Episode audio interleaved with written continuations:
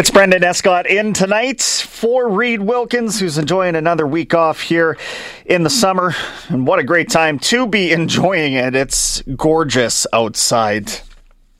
We will talk a little bit about some of the events going on under that sunshine this weekend. Horse trainer Robertino Diodoro coming on to talk about the Canadian Derby, the 93rd running of the Canadian Derby at Century Mile this Saturday. And Brian Sinfield from the Northern Alberta Sports Car Club on to talk about the River City Motors Speedway Park Revival Car Show. That's taking place this Saturday and Sunday. They've got some car racing, they got a show and shine, it sounds like. So much more information on that coming up. But story of the day, wow, it broke late, and it even pulled Elliot Friedman out of the woodwork from his vacation. Nazem Kadri, 7 years, $7 million to Calgary. We'd all been waiting for the shoe to drop. I'm not sure we saw it landing north of the border, and here we talk about that with Sportsnet 960's Logan Gordon. Logan, thanks for jumping on tonight, man. I can only imagine how busy today has been for you and the guys at your station. Yeah, thanks for having me, Brendan. Again, I really appreciate it. Yeah, it's been a wild day. Everything from the news breaking that Nazem Kadri was going to be a Calgary Flame, extending to the Sean Monahan trade to make it happen financially. It's been a busy day, and then you're going to spend the rest of the evening reading the conditions on the pick that got sent to Montreal, but all of it compiles into be a pretty exciting day if you're a Flames fan. Now, you and I talked back on an episode of Oilers Now earlier in the month, and the sense in the market at that time was that the Flames weren't likely going to be able to get in on Kadri. What do you think ultimately changed between that time and here? I think a couple of things changed in the sense, Brendan, that I think Kadri's options might have changed. And I think the Flames found an acceptable price to move out Sean Monahan. Throughout this process, I think it's been pretty well known and pretty talked about around the league that Nazem Kadri had a strong desire to remain with the Colorado Avalanche. I think that's what he's been waiting out most of this offseason. That just didn't come to fruition. They have a Nathan McKinnon deal that needs to get done next year. They need to save money for that. There just wasn't a spot for Nazem Kadri. You then sort of get into the rumors of the New York Islanders. Was Lou Lamorello perhaps pulling the strings for one of his classic moves that don't get announced until seemingly the day before training camp and someone shows up there? But I think listening to GM Brad Treliving today, it sounds as though the beginning of the free agent period, the Flames let Kadri's camp know, hey, we're interested, we'd like to do something with you, but at the current price you're looking for, doesn't really fit our model. We've got some of our own business to do. It just so happened that once the Flames got their business done, obviously with Tkachuk, Gaudreau, etc., they were in a position to perhaps move some money out, add another piece, and Nazem Kadri was still available and willing to come to Calgary at this point in the offseason. So fan reaction today I would assume have been excitement, but that's a pretty big price tag too. I suppose that's the offsetting factor. 100%. You can't look at a deal in its entirety without looking at what the back half is going to be. And I think for the immediate future, Flames fans are willing to accept that the back end is going to be an unknown. I'll put it that way. I don't think any of us, Brendan, can sit here and accurately predict what the back end of any 7 or 8 long-term contract is in the NHL. That we're just not good at that. And let's be honest, what the league looks like in 7 or 8 years is even harder to predict. But I think in the now, which is sort of how Brad Treliving's built this group, the Flames are okay with that. They understand that they have a Vezina-caliber goaltender. They have a guy like Chris Tanev, who probably only has a couple of years of really strong hockey left in him. They've got Elias Lindholm at this ridiculously low-paid deal. I sent the tweet out earlier today. He's right now, with the Kadri deal on the board, Calgary's 7th highest paid forward, and that's for their number 1 center. So when you have those kind of things, the Markstrom, the Tanev, the Lindholm in place, it just doesn't make sense from a Calgary perspective to suddenly tear it down and go for a rebuild. So when you have an opportunity to bring in a guy like Nazem Kadri, you're going to pay for that, and you're going to look for the first probably 1 to 3 years to be where the contract's in its prime. Brad Treliving or whoever the GM of the Calgary Flames is. Past that, we'll deal with the back end of the contract when they get there. Hey, it's Kaylee Cuoco for Priceline. Ready to go to your happy place for a happy price? Well, why didn't you say so? Just download the Priceline app right now and save up to 60% on hotels. So whether it's Cousin Kevin's Kazoo Concert in Kansas City, go Kevin, or Becky's Bachelorette Bash in Bermuda, you never have to miss a trip ever again. So download the Priceline app today. Your savings are waiting. Go to your happy place for a happy price. Go to your happy price, Priceline. Chatting with Sportsnet's Logan Gordon, Sportsnet 960's Logan Gordon, out of Calgary. Nazem Kadri likely to be the second line center there, and then Michael Backlund knocked back into the third line role. That on paper is one hell of a center core down the middle for the Flames. It is. It's something that this group has really had to deal with, Brendan, since Sean Monahan started undergoing some of his major injury problems the last couple of years, and they tried to fit it together with a trade deadline piece last year in Callie Yarncroke, and he just wasn't, with all due respect to a guy who I thought was good in his role for the Flames, he just wasn't the caliber of center they needed. They need a guy who can come in and be this team's number two center, do things on the power play, maybe even the penalty kill. And Kadri just fits that bill to be able to slide him behind Elias Lindholm and move Michael Backlund to the third line spot, where I think he excels in this league and is probably one of the better third line centers in the NHL, given the fact that he's so proficient defensively. I think the Flames can look and say that they've got a very strong core down the middle, and one that Daryl Sutter has lots of options when it comes to playing with the matchup game. Talk to me about the fit that you guys project between Daryl Sutter and Nazem Kadri. I think the work ethic from afar seems to be a nice match. It sure does. It's something that we talked about at length today. I think Nazem Kadri is a guy that's worked pretty hard the last couple of years to dispel the notion that he was, a player that hurt his team more than helped his team. And a lot of that's come with maturity. And if you ask Daryl Sutter, that's a word he likes to use quite a bit when it comes to his players, whether they be veterans or young guys, is the maturity they show in their game. And I think that Nazem Kadri has been able to put that into good use lately. The most recent year, obviously, with Colorado being his best. The postseason, he proved he can stop taking those questionable hits, the dirty hits, if you want to call them that caused his team to, sometimes go on the 5-minute PK or to cause him to miss series. And for Daryl Sutter, versatility is the name of the game, and it starts in your own zone. That's somewhere that Nazem's always been strong at. The transition game is going to be interesting for him to pick up. But, yeah, as far as a fit for Daryl Sutter, this is a guy that should be right up his alley. What do you think about potential line mates at a quick glance?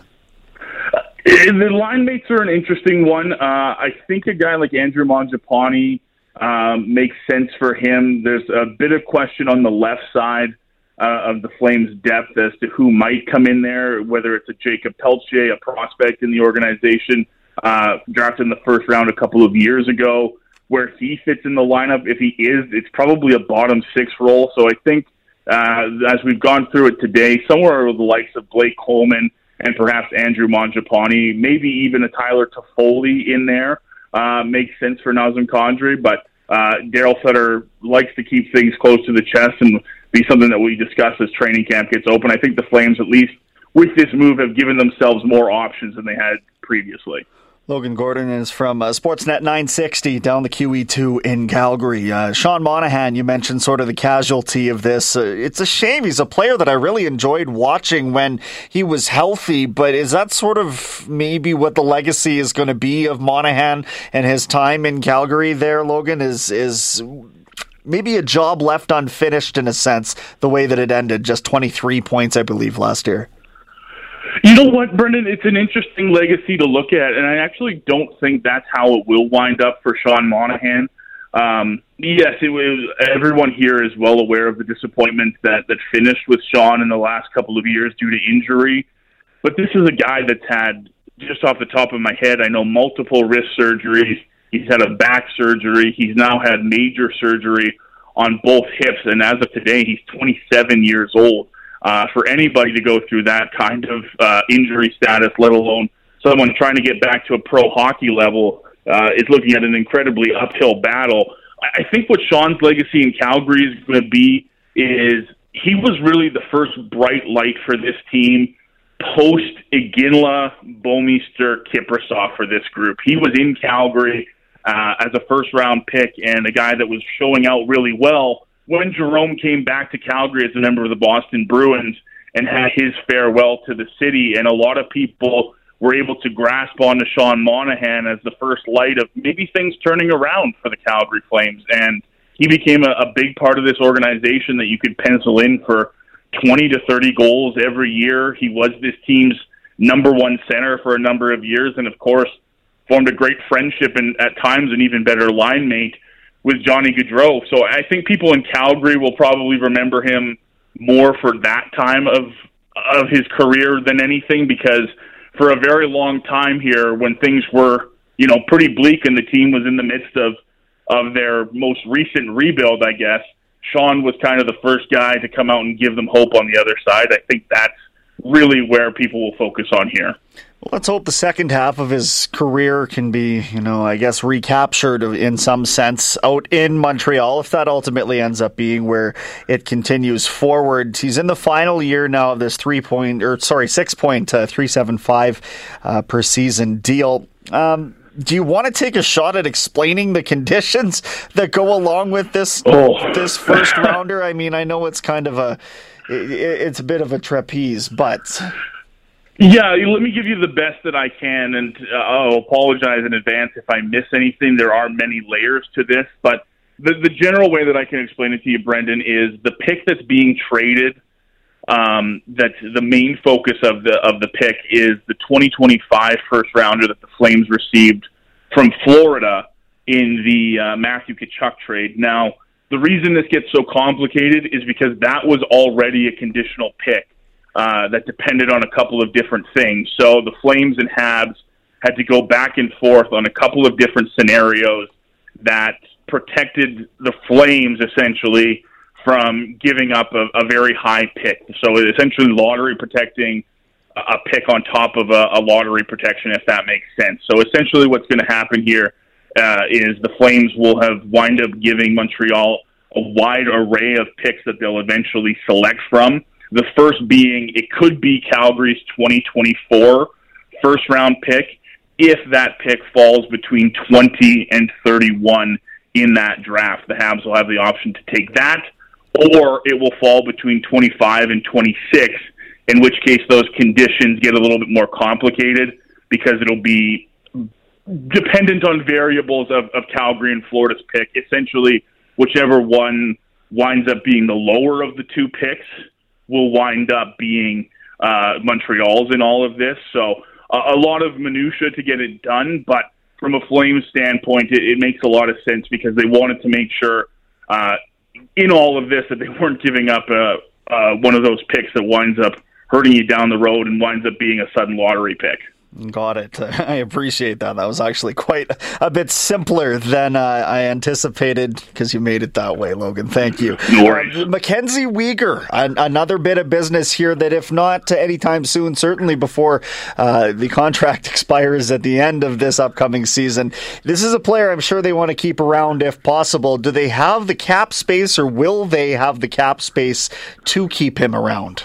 It sounds like they will. My colleague at Sportsnet, Pat Steinberg, has reported for about a week now that he feels pretty confident that Uyghur's in a position to accept a long-term deal and the Flames are in a position to get it done.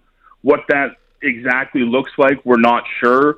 The nice thing for the Flames this year is Uyghur and Huberdeau both came with a year on their current deal, so anything won't jump in until next season. A lot of this will come when Milan Lucic's contract comes off the books next season. That's a fresh $5.25 million that gets eaten up pretty quick, albeit with, you know, Kadri and Huberdeau now on the books as well. But the Flames remain very confident. This is a guy that they want in the organization for the long term.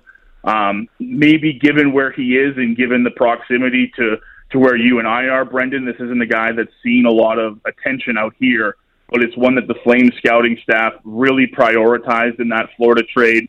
they feel he's a top four option for this group if he's not going to be playing on the top pairing for them this season. So it's a priority to get him re-signed, and I think I'm pretty comfortable saying it's something that's going to get done. One more very complicated question here for Logan Gordon from Sportsnet 960 down in Calgary. And this is the question I think everyone's trying to answer right now, and you can't. And that is this team better now than they were when the season ended in Game 5 against Edmonton? And you look at the breakdown of points in versus points out, and they're actually pretty well even, 242 points out if you combine Gaudreau, Tkachuk and Monahan, let's say, and then 246 points in with Huberdeau, Kadri, and if Weegar ultimately ends up signing long term. So that's just a couple of the ways that you can look at it, I suppose. But as somebody that really analyzes this Flames team, what is your initial impression of where they're at relative to last season? The way that I've put it is they're going to go about their business differently, and I think in turn, that can make them better. I think a lot of the offense that this team lost in Gaudreau and Tkachuk simply isn't going to be repeated in the aggregate. As good as the season that Nazem Kadri had last season, to ask him or to expect him to repeat that in Calgary, I think is just unrealistic. I think Kadri comes in more as a 60 to 70 point guy, given the role he'll have on this Calgary Flames team. But some of the things that we talked about that make this team better, we just talked about MacKenzie Weegar. The only guy out on the Flames defense this year is Eric Goodbranson, who signed that 4-year, $4 million deal with Columbus. The Flames weren't touching that. He was a 5'6" guy here in Calgary. Played the role extremely well, but a 5'6" guy. MacKenzie Weegar, I just mentioned, they think could be a top two pairing for this team. That's an automatic upgrade for them. If you want to throw Huberdeau and Gaudreau as saw-offs similarly offensively, I don't think that's the biggest stretch. But you'll definitely be losing some of the offensive ability. I don't think that anyone's going to argue with me and say that, Kadri's miles ahead of Tkachuk. I just don't think that's true. But they do things differently. Kadri's a much more sound defensive player. He's a much more versatile player than Tkachuk.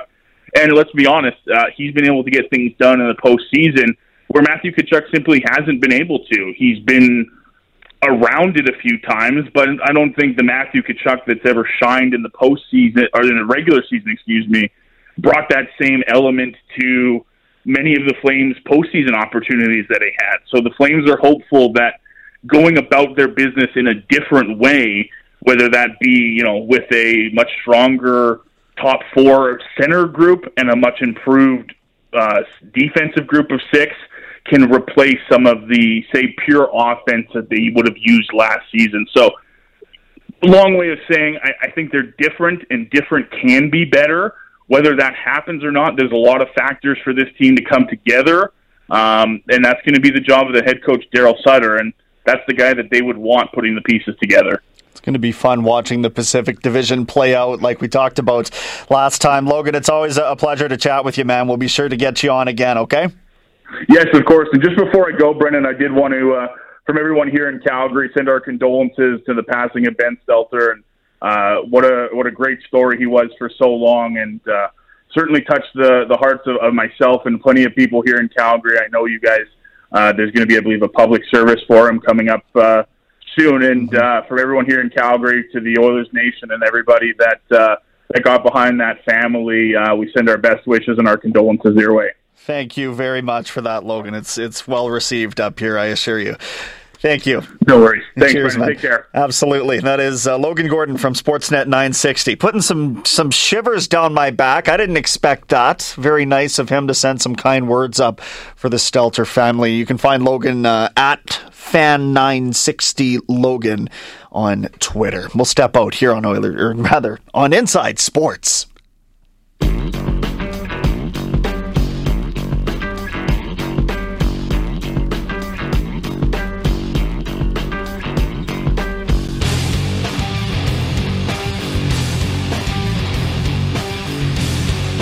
This must be in the spirit of the Woodstock '99 documentary that's taken over Netflix.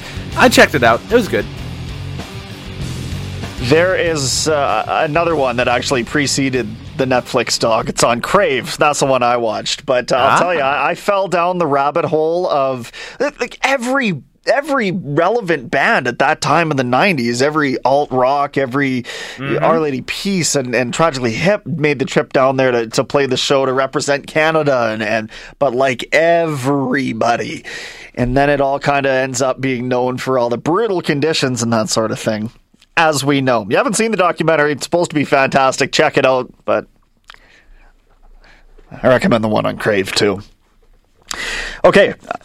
Brian Sinfield from the Northern Alberta Sports Car Club. Coming up after this next break, he'll tell you about the Speed Park Revival Car Show that's going on this weekend. As well as horse trainer Robertino Diodoro. Got the 93rd running of the Canadian Derby at Century Mile, also on Saturday. Much more on that coming up after this.